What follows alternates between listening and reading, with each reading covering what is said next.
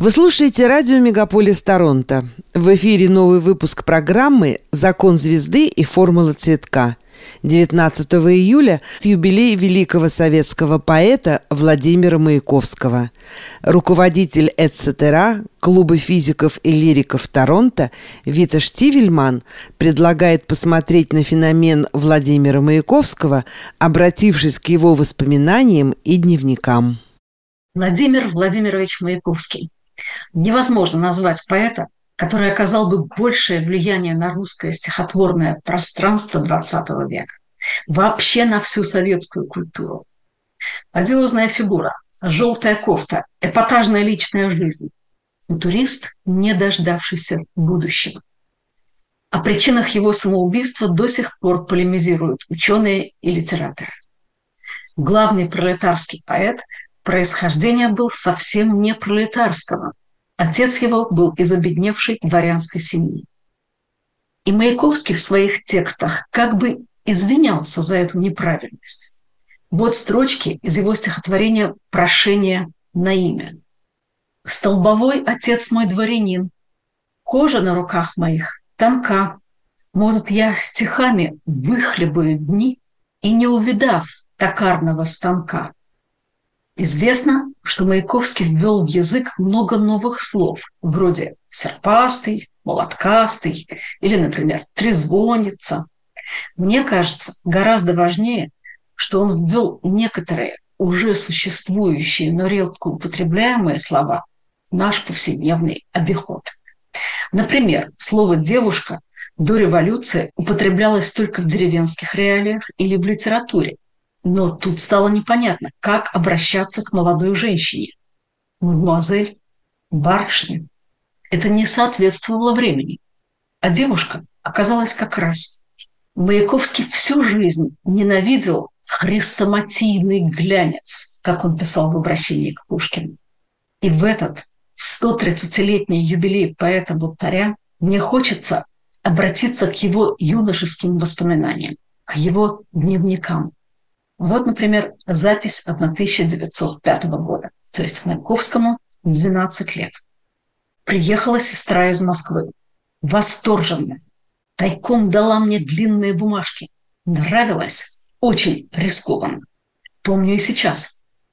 Опомнись, товарищ, опомнись-ка, брат, скорей брось винтовку на землю. Это была революция. Это были стихи. Стихи и революция как-то объединились у меня в голове. А вот запись 1909 года. 16-летний Маяковский провел тогда 11 месяцев в Бутырской тюрьме. Написал первые стихи. Получилось так. В золото, в пурпур леса одевались, Солнце играло на главах церквей. Ждал я, но в месяцах дни потерялись, Сотни томительных дней. Дальше Маяковский пишет и списал таким целую тетрадку. Спасибо надзирателям, при выходе отобрали. А то б еще напечатал. Более поздняя запись, 1914 год. Поехал к Горькому. Читал ему части облака в штанах. Расчувствовавшийся Горький оплакал мне весь жилет. Я чуть-чуть загордился. Скоро выяснилось, что Горький рыдает на каждом поэтическом жилете все же жилет храню. Могу кому-нибудь уступить для провинциального музея. Далее запись 1923 года. Организуем «Лев». Это охват большой социальной темы всеми орудиями футуризма. Поэтическое приложение, агитка и реклама. Несмотря на поэтическое улюлюканье, считаю, нигде, кроме как в Моссельпроме, поэзией и самой высокой квалификацией. Последний фрагмент этой автобиографии датирован 1928 годом, то есть за два года до смерти. Маяковский пишет, занялся своей литературной биографией. Многие мне говорили, ваша автобиография не очень серьезна.